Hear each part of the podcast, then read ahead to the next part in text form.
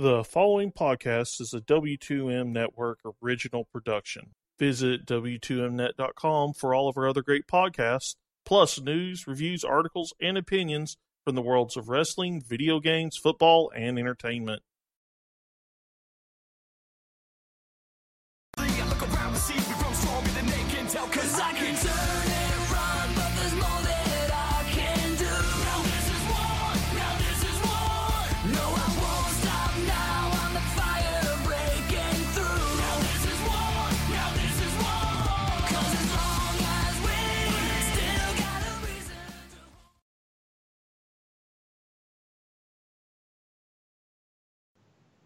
I'm being told I'm not allowed to open the show the way I want to, so we're going to just go ahead and do this normally. Hi, everyone.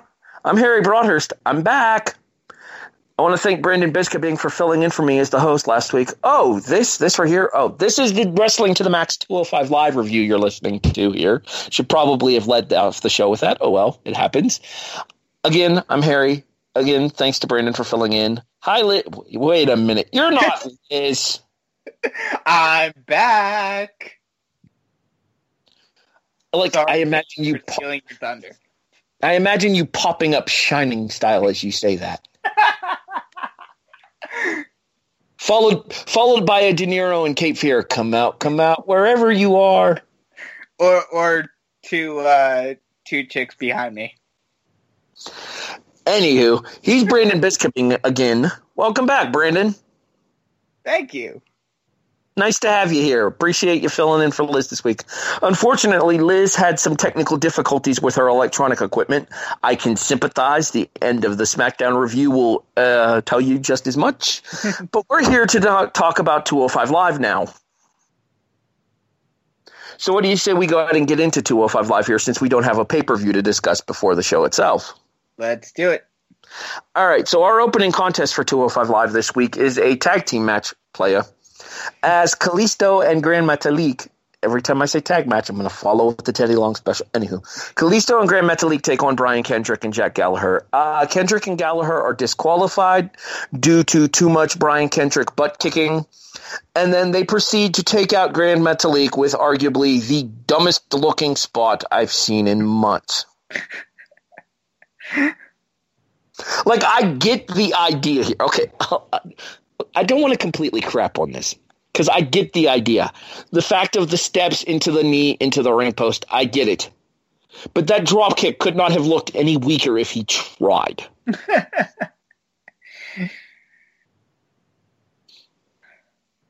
am, am I wrong? A- am I imagining this?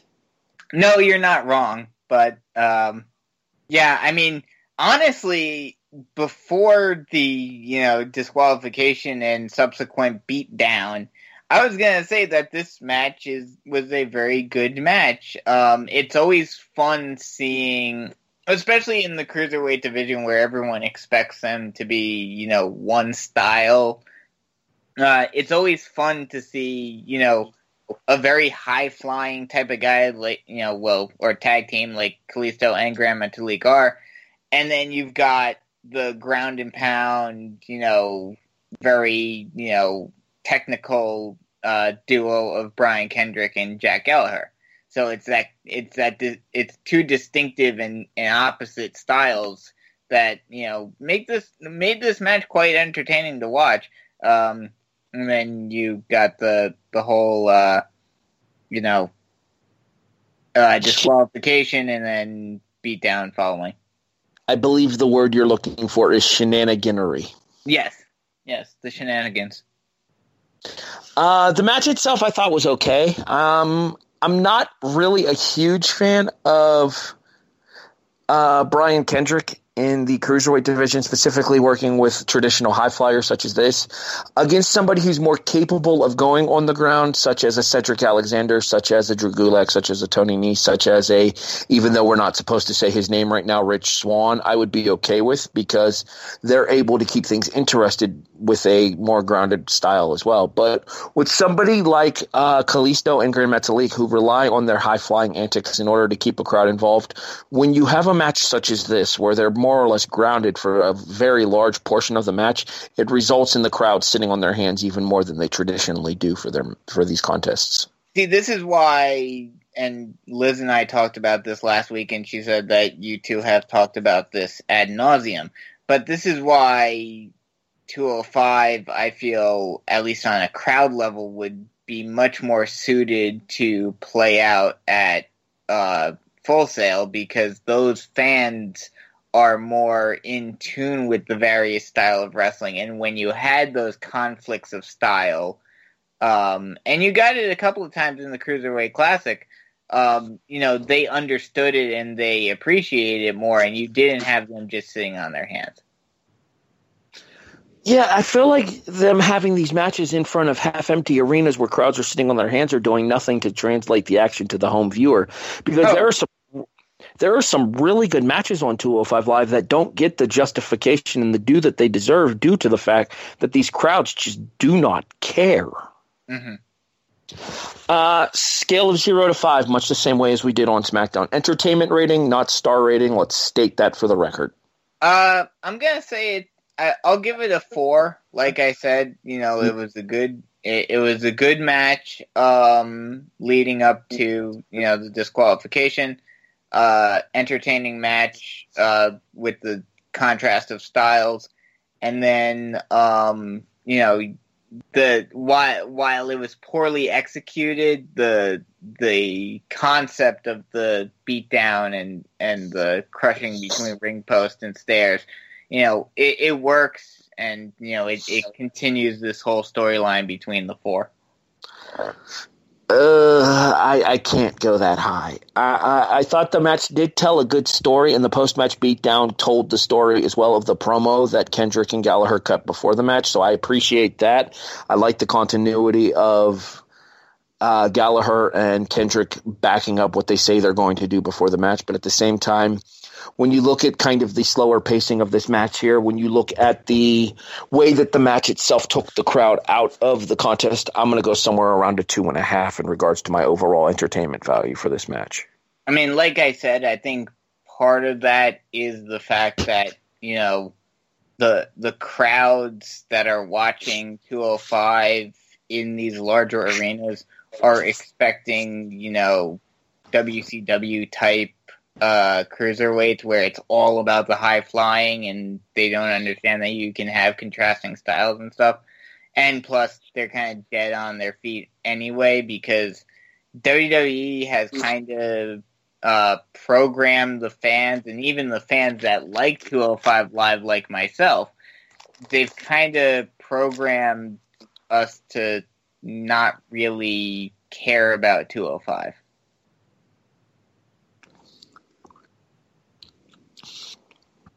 Our next contest is the 205. Wait, we have a uh, we have a backstage segment to talk about first here. Enzo Amore is upset with Drew Gulak and uh, Ariya D- Daivari Dinero. Hmm. Gulak takes the blame for what happened against Alexander last night, whereas Dinero or uh, Daivari just kind of stands there. Gulak gets fired up, and Enzo says to him, "That's the kind of passion that you need to have when you're riding on the Zo train." Back ringside, and how do I put this in a PG radio station? I don't think there is a PG way to put this. A Hideo Itami kills a bitch. That's what happens. And ironically enough, the one that he kills, his name is Colin Delaney, who I was unaware was a cruiserweight. You learn something new every day. Apparently, a Wikipedia search tells me he's 172 pounds. I mean, what did you really expect with a you know very hyped uh, debut match for someone that I'm thinking and hoping that WWE will push quite uh, powerfully uh, on 205, and may even get some main roster crossover with him, as we saw on Raw this past week. Yeah, I think uh, I think Itami could be one of those guys that kind of transcends the boundaries of 205 Live, much the same way Enzo kind of does. Well, but we'll we'll have to see how long that lasts because they were doing that with Enzo for you know what, like the first couple of weeks that he was on 205 Live, and now he's pretty much exclusively at 205. Well, he does still have his interactions with Nia. That's true. That's true. But then to be fair, you know, we've had interactions between 205 and Raw from the get go with Noam Dar and Alicia. Or uh, Akira Tozawa being a part of the Titus brand. That's true. That's true.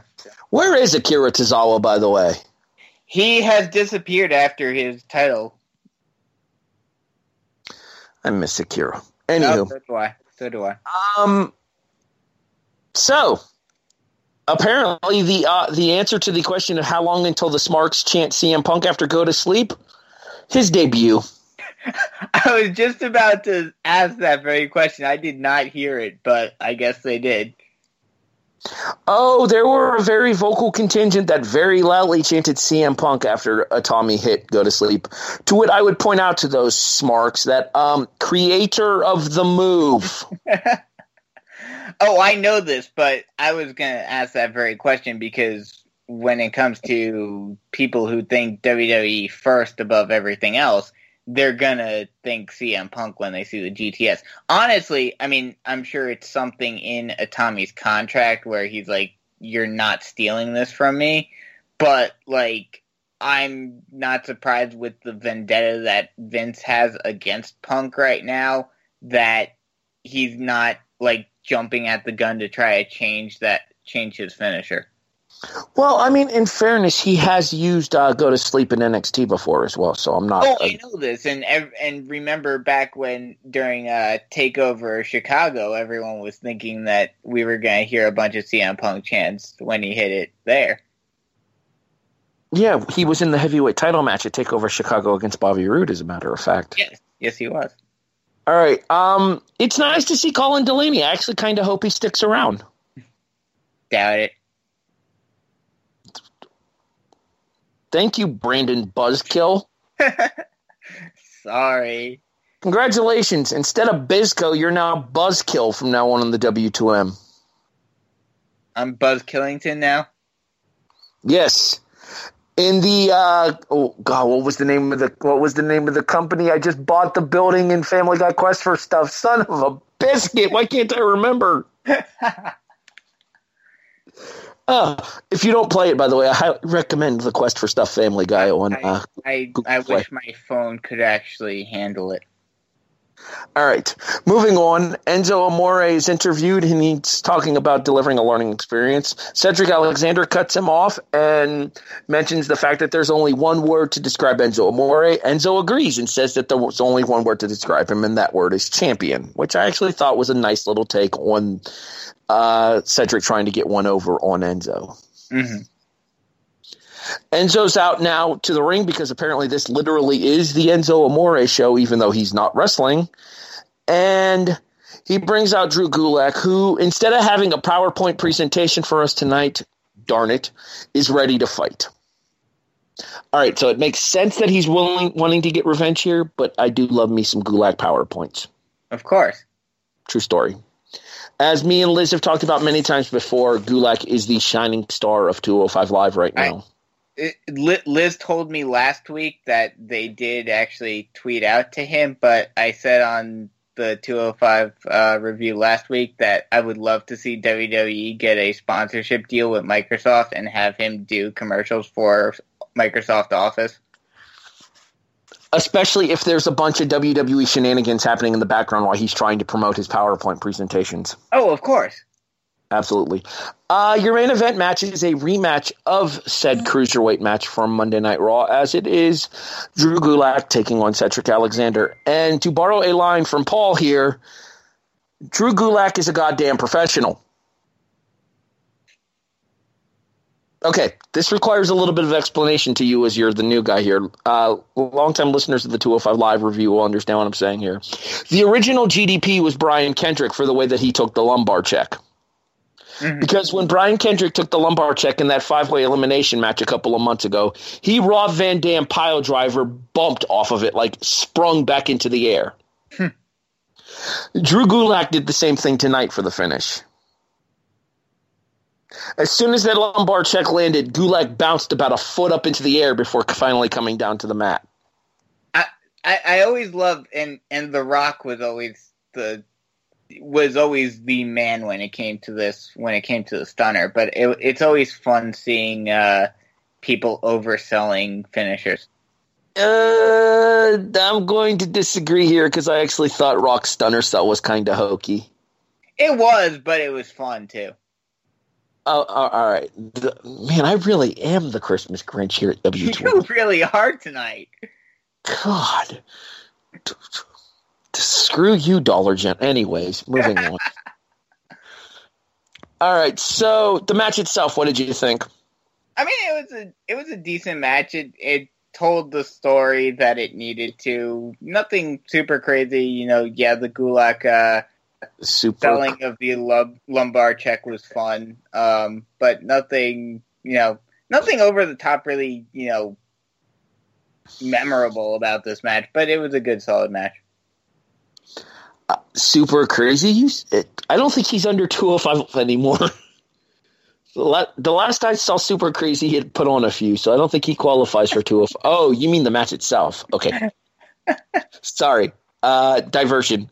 Actually, I, I thought this was at least as good as their match from Monday Night Raw. The problem was is that uh, again, this crowd. Mm-hmm. I can tell you right now, you put this match in Full Sail in front of the crowd that's traditionally, and I hate the Full Sail crowd with a burning passion a lot of the time because they make it all about themselves. This is one of those matches, though, that Full Sail would have responded really well to. Mm-hmm. This is one of those matches that if this this was something that you could have expected to see at the Cruiserweight Classic, and it would have not felt out of place. Exactly. This is the kind of match that the WWE should be promoting the cruiserweight division with here because this was entertaining back and forth and then beating the crap out of each other with strikes as well.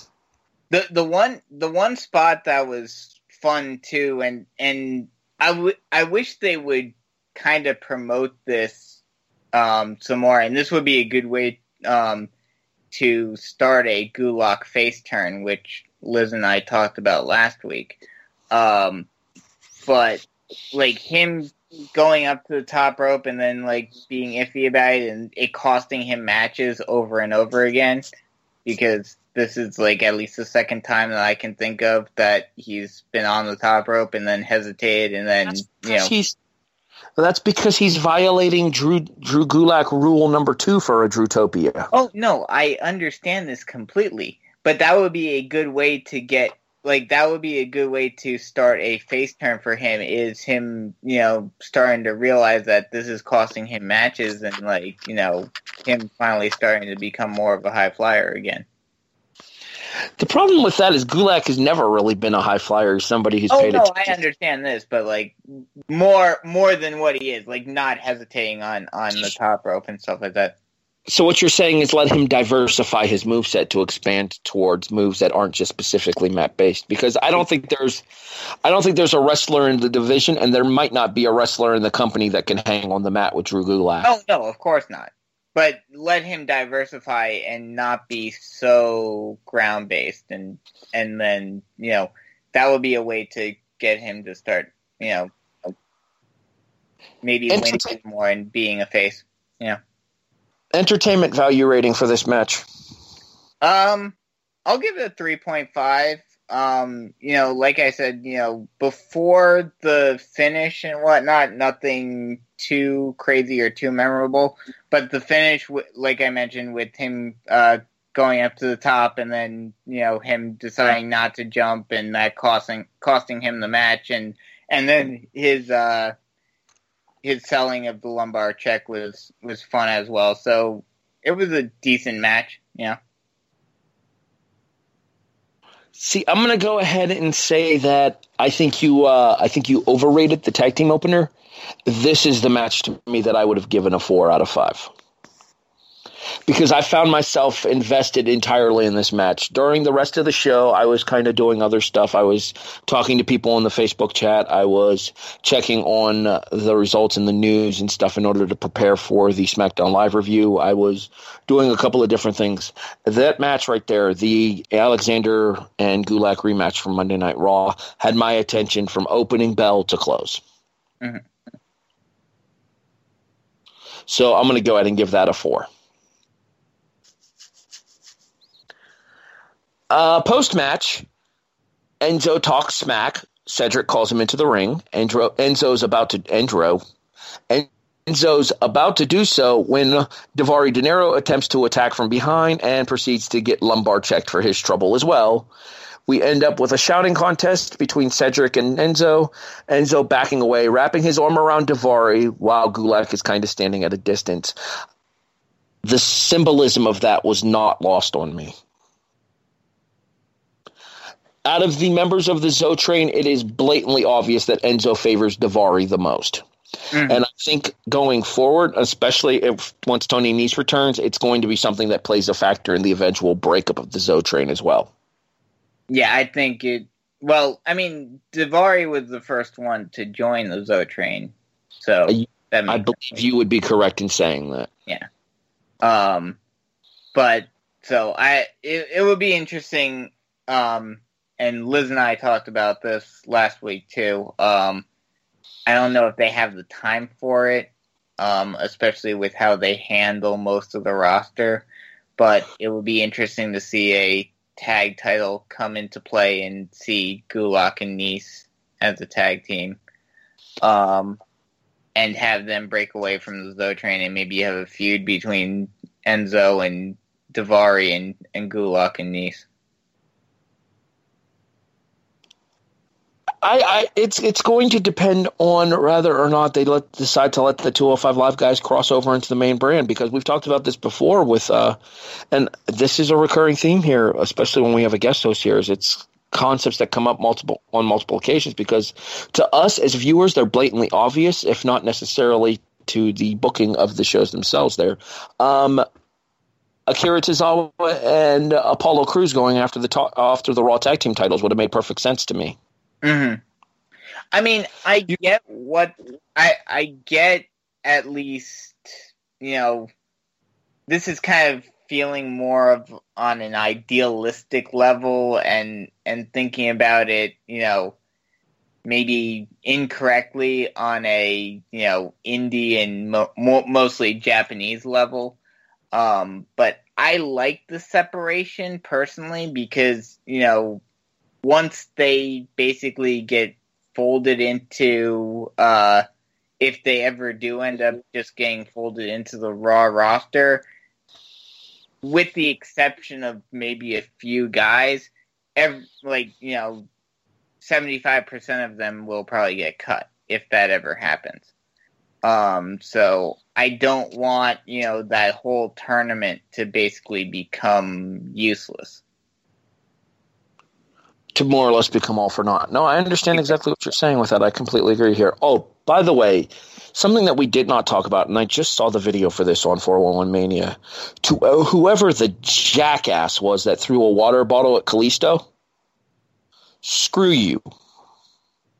I did not see that. It the video's up on 411 Mania. Okay, I'll have to look at it after this what happens is is Gallagher and Kendrick are walking out after laying out Gran Metalik. The camera cuts back to Kalisto just in time to see a fan whip a water bottle and hit him in the face.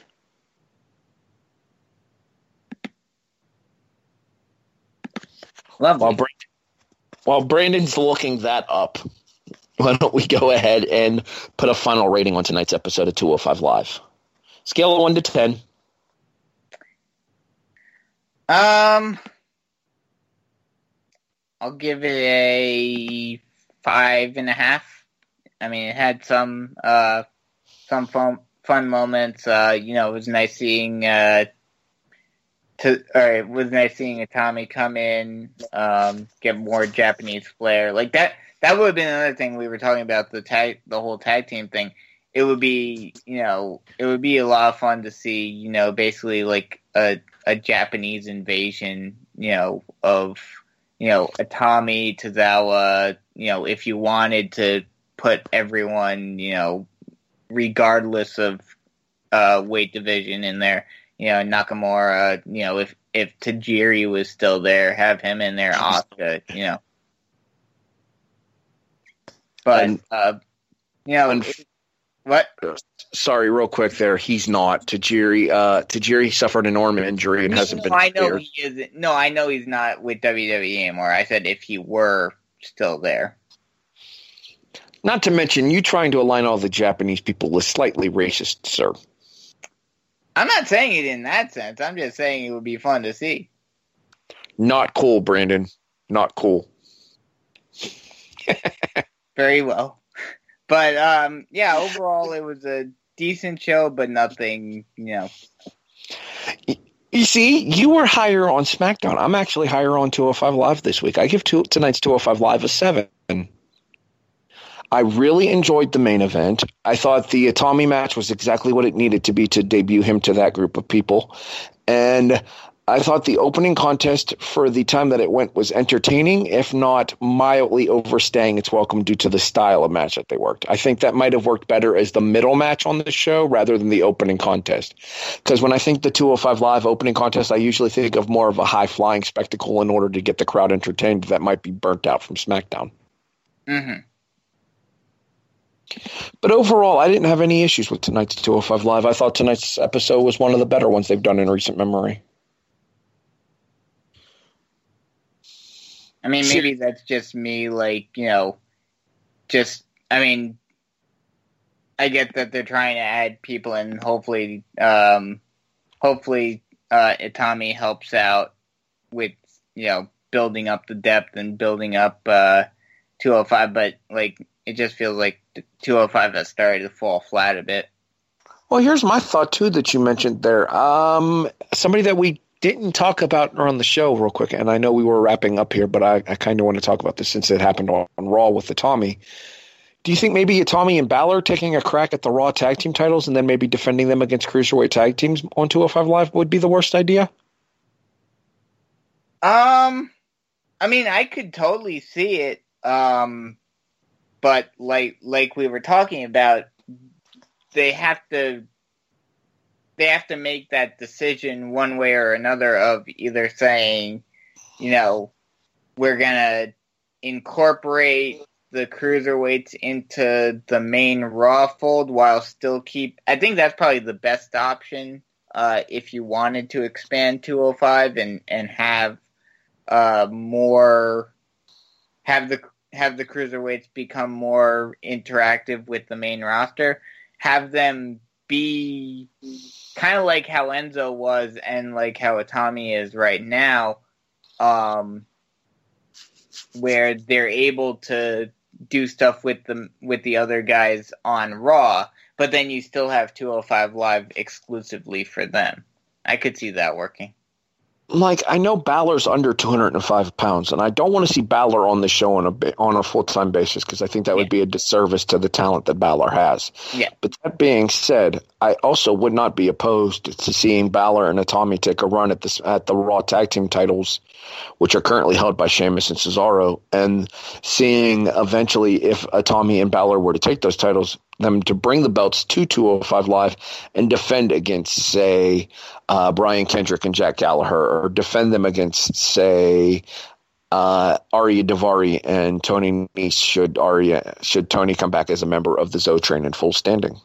Yeah, I mean that could work. Or Gulak and Nese, um, you could have them as well. Exactly. Um, I agree with you. Um, but um, see, then that just Getting there is the problem. getting there is the problem for one, and then for two, like the the problem that I see with with all of that, and this is more of a WWE both on a writing level and also on a casual fan level. It just seems like unless unless you build it up, it's gonna feel weird, you know, the raw like they're gonna want bigger dudes uh going after it too. Like it's gonna feel weird them suddenly basically exclusively facing off against cruiserweights. No, I'm I'm not saying that they take on exclusively cruiserweights, but I'm saying you work the cruiserweight division into the uh, into the tag team title scene if you were to have a team such as a Tommy and Balor win the belts. That's true. The only the only reason why it would be confusing is like you know, why would you have the Raw tag team titles be uh, defended on another show when you could just as e- easily do those same matches on Raw itself? Well, and I would be okay with them happening on Raw, though. I'm not saying that the matches have to happen on 205 Live. I'm saying that those kind of matches happening on 205 Live would be a, def- a definite ratings boost to 205 Live, though. Oh, it definitely would. Um, but you know, like I like I said, there you know you they have to make that decision on what kind of separation they want or lack thereof between and 205. All right, well, that's going to about do it for us here. Um, normally at this point, I'd plug my Sunday evening show, but unfortunately, that show's kind of in hiatus at present moment due to some personal issues for one of the members of the show. I won't go into specifics. It's not my business to do so. Therefore, we're hoping to return sometime early next year, but there is another show here on the W2M network where you can hear me. And ironically enough, you can hear Brandon on the same show. I feel like we make a habit of talking to each other at least once a week, Brandon. Yes, yes, we do.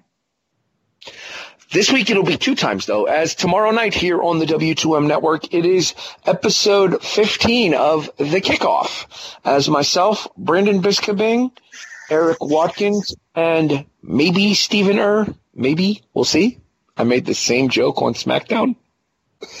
Bring you our our wrap up of the first week of bowl games and our preview of the next to last week of the regular season of the NFL. That'll be on the kickoff here on the W2M network.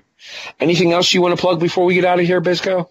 Uh, nope. That's that's it. Just be sure to tune in to the kickoff tomorrow, and uh, yeah, we've got uh, we've got the last week of one of our segments uh, for this week. And we have North Texas's bowl game. Sorry, Sean. So, for Buzzkill Bizco over there, I'm Grinch Broadhurst, thanking you for listening to the Wrestling to the Max 205 Live review here on the W2M Network, available online at W2Mnet.com. Thanks for listening, everybody. Some form of us will talk to you next week for SmackDown and 205 Live. Stay tuned to find out who. Have a good week, everyone.